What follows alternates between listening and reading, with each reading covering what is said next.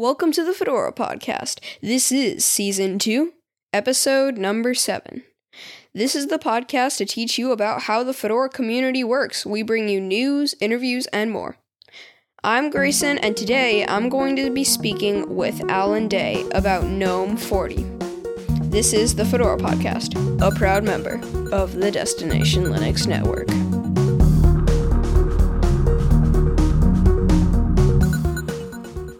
With me today, I have Allan Day from the GNOME Project and from around Fedora. Hi, Allan. Hi, thanks for having me. Allan, how did you get involved in Fedora and the overall FOSS community? And what do you do around the FOSS community now? Well, I, I got involved a long time ago now. Um, I principally got involved in the GNOME project, and I was working on that as a volunteer. And after a few years, I was lucky to get hired by uh, Red Hat to work on the desktop team. And after that, got more involved in the Fedora side. I've been a Fedora user for a lot longer than that.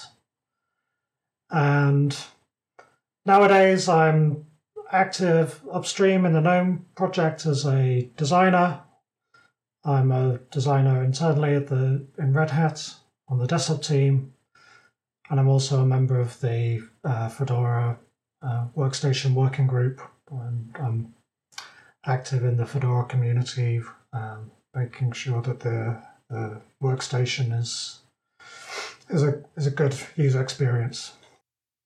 Okay, we're here to talk about GNOME 40 and Fedora Workstation. Fedora Workstation uses GNOME as its desktop environment. Why do you think that GNOME is a good choice for Fedora? Gosh, well, there's, there's a lot I could say here. Um, I mean, I think GNOME offers a very kind of robust, uh, very complete kind of solution uh, that spans everything from hardware enablement and integration through to internationalization and accessibility and usability and um, it's quite got quite mature support in all of those diverse areas. And you know that takes a lot of work to do all of that. So there's historically been a lot of um, investment in the GNOME desktop to get it up to that level. Um, and it's got a aside from that, the GNOME project has a, a strong upstream community. We've got different companies investing in the project, and Red Hat has a long history of working in the GNOME project. You know, Red Hat has been working on GNOME for almost as long as Red Hat has existed. Um, and you know, aside from that, I think GNOME and Fedora we have a really good, strong working relationship. You know, the the release cycles are strongly linked. The there's a lot of crossover between the developer communities, and for a lot of people upstream, Fedora is the the development platform of choice. So I think um, there's a lot of kind of good synergy there between the two projects. I like it. That's a good answer. What are the biggest differences between GNOME 40, which is what we're using on Workstation now in Fedora 34, and the previous stable version of GNOME, which was 3.38. Could you explain those differences? I can try. So, GNOME 40, you know, it had quite a lot of changes in it. There's um, a number of the apps got some really good updates, and um, we had the the GTK4 uh, release in there as well. But I think the thing that most people focused on and were interested in in that release were the changes that we made to GNOME Shell, the user interface changes. And you know, I suppose what was significant about 40 was that for the first time, really, since GNOME 3 was released in 2011, we, we made some reasonably noticeable changes to the, to the way the, the shell user experience worked. And those changes, they were mostly focused on the, the activities overview, which is this kind of all in one view we have where you kind of zoom out from your desktop and you can see your windows and your apps and your workstate, workspaces. And we changed things around a bit there. We um, moved the, the dash, which is like the, the dock like bar that contains your apps, that moved down to the bottom. And the workspaces, instead of being a little thumbnail strip on the right, they became like a big film strip that ran horizontally across the center of the screen, almost looked like a film strip or a set of cards.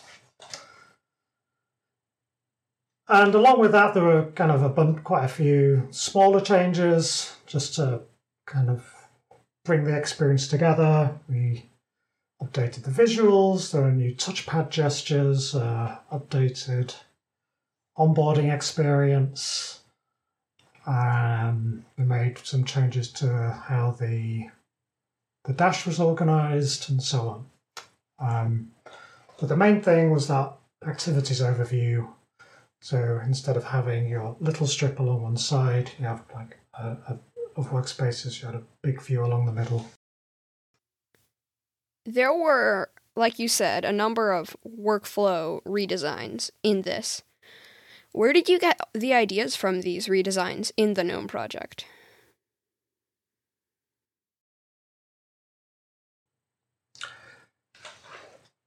Well, some of these changes were quite a long time coming, actually. Um, on the design side, uh, we first started exploring this area back in 2017. Uh, we had a we had an event in London uh, were a bunch of designers and shell developers and um, started talking about various various changes that we wanted to make to the shell but way back then. And, you know, part of that desire came out of the fact, like I said, that now the overview hadn't seen much in the way of evolution since 2011. You know, it's a pretty long time ago now. A lot, of, a has changed in that time. Um, and aside from that general desire to kind of give it a refresh, bring it up to date, you know, we were also aware of some of the limitations of the design, things that we wanted to improve, um, particularly things around how the apps are launched and the arrangement of that, that app grid. And also just the overall organization of the, the overview. Um, we felt like it maybe didn't always kind of cohere. It wasn't quite clear what some of those elements were, and we wanted to to bring the experience together in in a way that it was easy for people to engage with and understand, and that's really where a lot of the the changes came from. Um, so we were kind of thinking about some of those issues that we'd seen in the overview for quite some time, and we did it, you know, we did an a, a initial rounds of design and came up with ideas way back in 2017, but we we never quite managed to come up with something that we liked. And um, it was only it was only later um, we started coming back to this, and uh, Tobias uh, Bernard, who's one of the design team members, came up with some new designs and there was some interest from some of our developers in pursuing them. And that's when we kind of picked this up again, and that was, you know, um, in 2019, a couple of years ago now.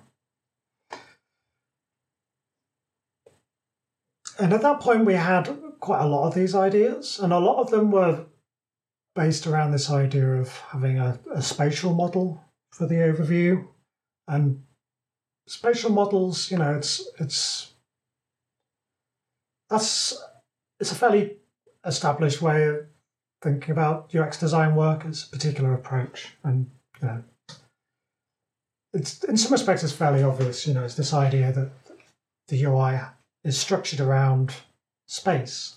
Each element exists in its own space in relation to one another. And so we're kind of going with with with that as a solution to this general problem of trying to bring the experience together, make all of the elements have a clear relationship with one another.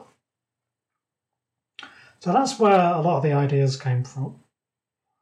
But over the course of the, the process, it evolved a fair bit, and we did quite a lot of user research, which involved interviews and uh, a study where we did quite a lot of testing.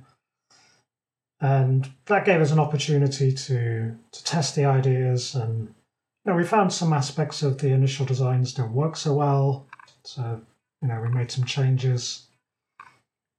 Um, but we also got a better sense of, you know, how, you know, I think at least the design was addressing some of the the challenges that our existing users had. And uh, when we were able to do some testing on prototypes, we, I think we got a pretty strong read that the, the new designs we're working on was going to give them a better experience compared with the old version that we had. That's really cool that you would go out and d- take different studies, and try and figure out how the UX can flow best, and all that type of thing. One of the changes you mentioned was the switch to GTK4. Could you quickly just touch on that?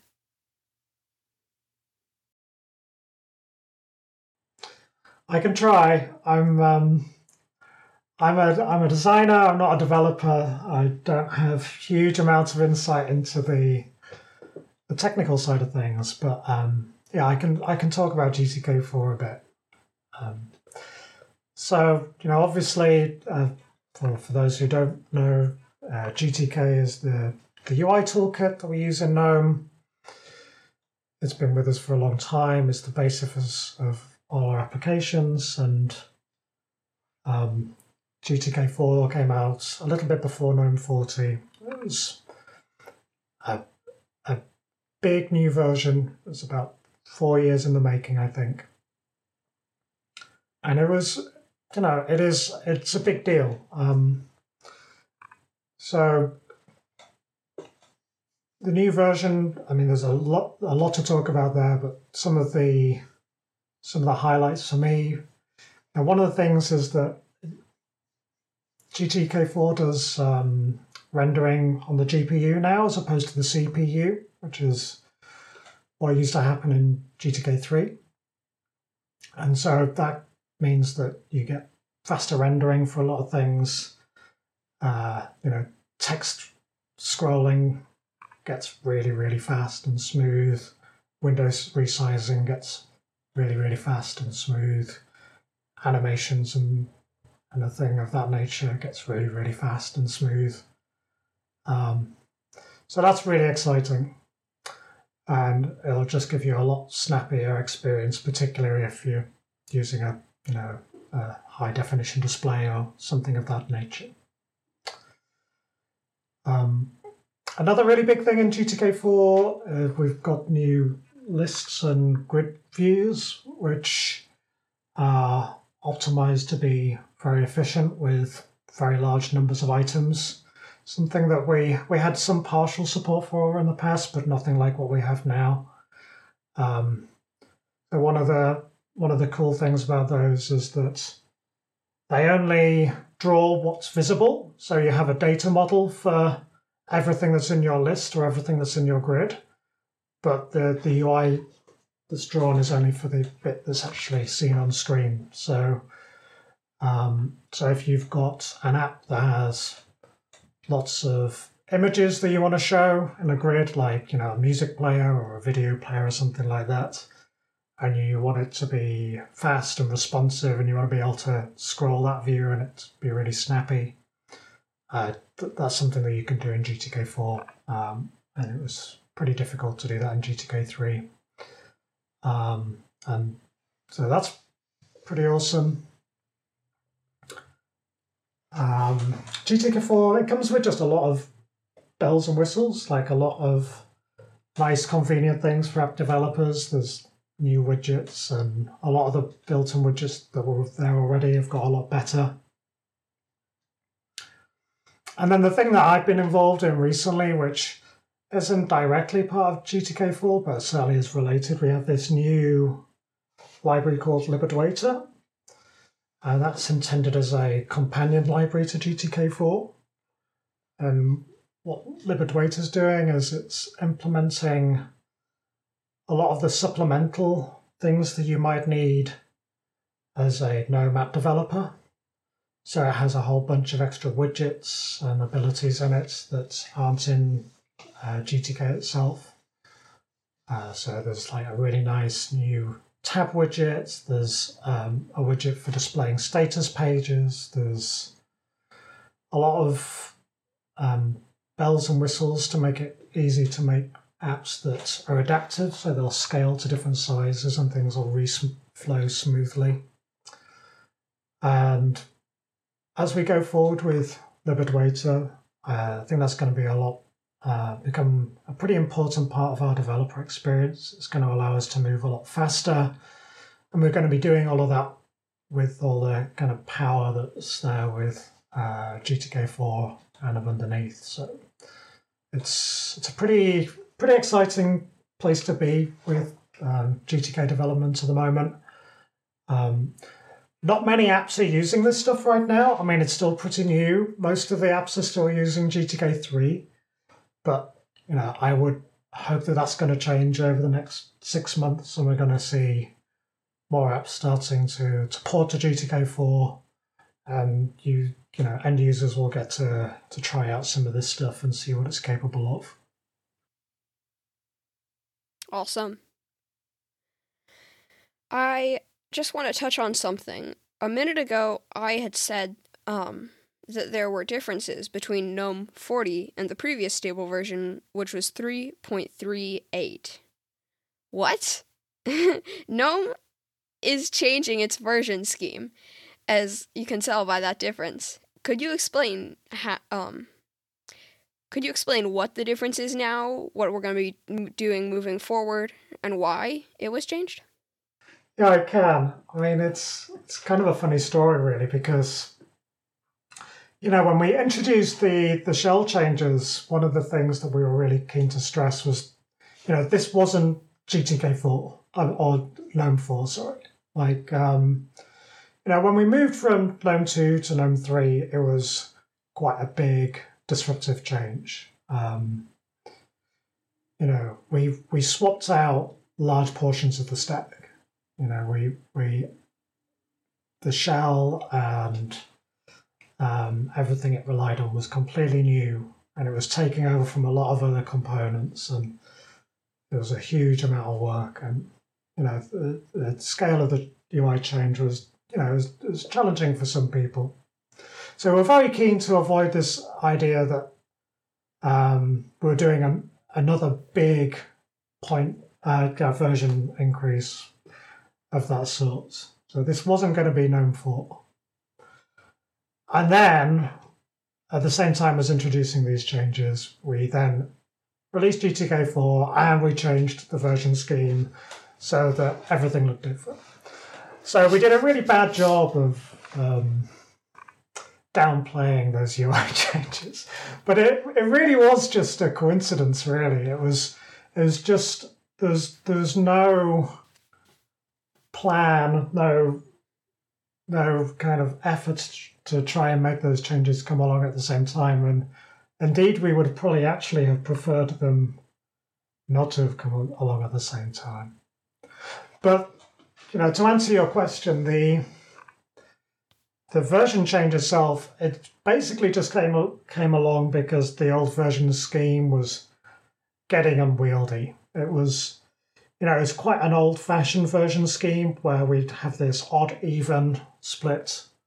So the stable releases would have an even number, like 3.22, 3.24, 3.26, and then the development releases would be you know 3.21, 3.23, so on.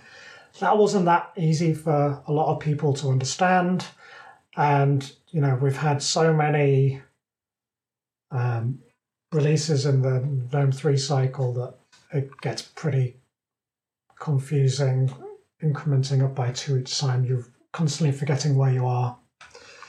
And so, you know, we did what a lot of other projects do nowadays, which is we just switch to a simple version scheme where each stable release has a number and each time you release a stable release, you increase that number by one. So it's exactly the same as Fedora. So the same way that Fedora goes from 32 to 33 to 34, GNOME from now on is going to go from 40 to 41 to 42.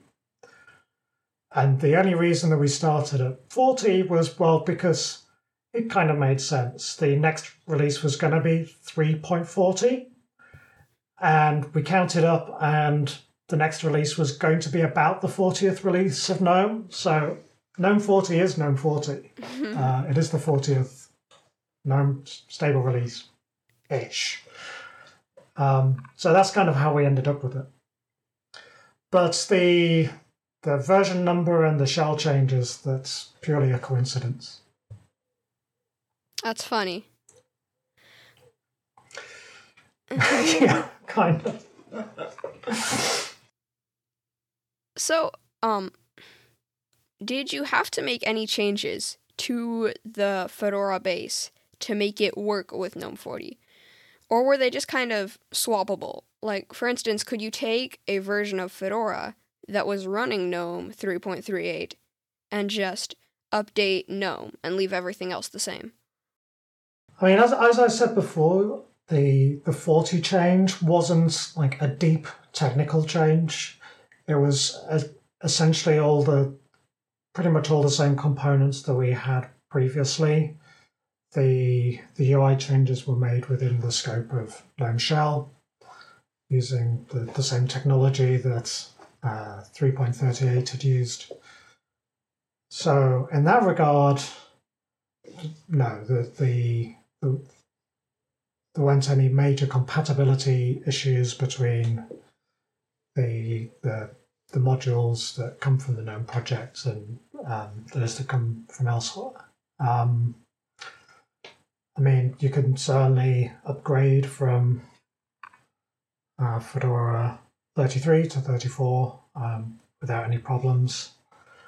Um, could you build straight on top of uh, the Fedora 33 packages?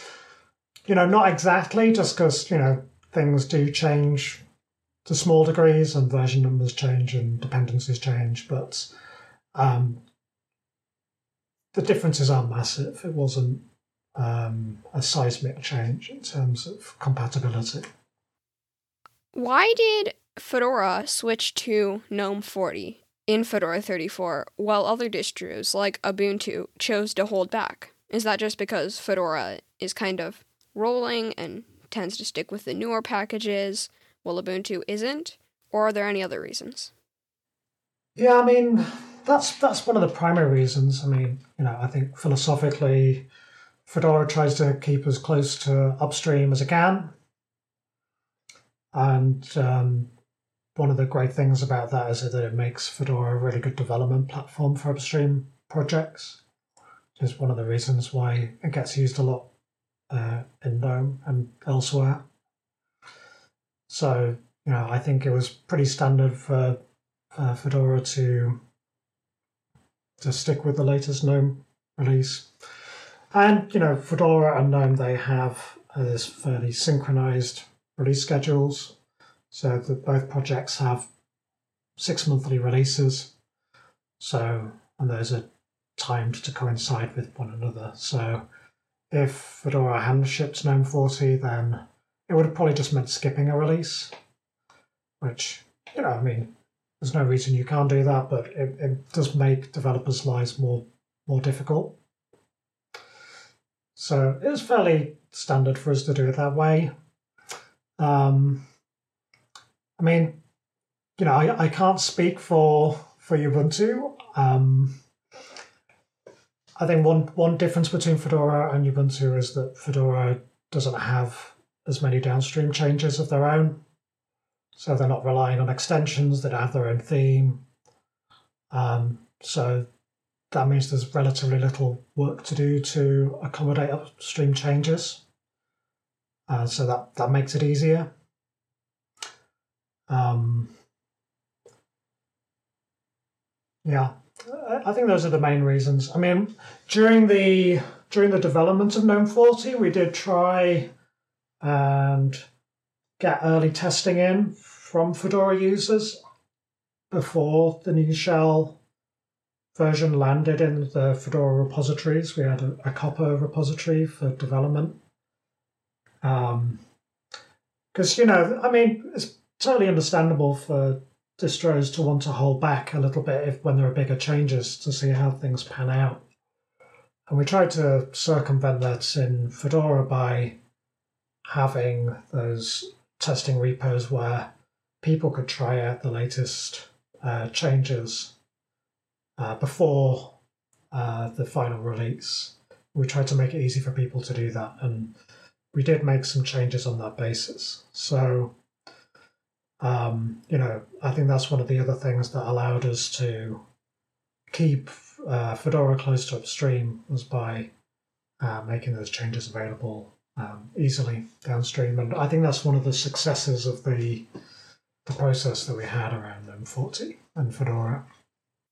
Another one of the headline features that people have been talking about in GNOME 40 were the changes around extensions. Extensions have long been a um, an interesting topic in GNOME because of them being sort of a situation where you make them for one version and then you update the version and the extension breaks. What are the changes that have been made around extensions in GNOME 40? Um, so I know that there's been a lot of work around uh, supporting extension authors better um, at the community level. So there's we have a channel now where extension authors can hang out and they can talk to the shell developers and get help with their problems. And there's been work put into having more active um, review of extensions on the the, the extensions.gnome.org website. So I think that's that's definitely a, a positive move and something that users will benefit from. They'll hopefully see stability improvements and so on. Um, so the extension story has got better in that regard. I mean, extensions are, are tricky by nature. They have almost unlimited power. So you can, you know, you're basically kind of patching at the shell. You can you can change anything problem is that you know there is no there's no API there, so there's no stability guarantees. There's no way to tell whether something will break from release to release. So it's you know it's that's um, it's a double-edged sword really. It's one of the things that the thing that makes people like extensions is also the thing that makes them somewhat fragile.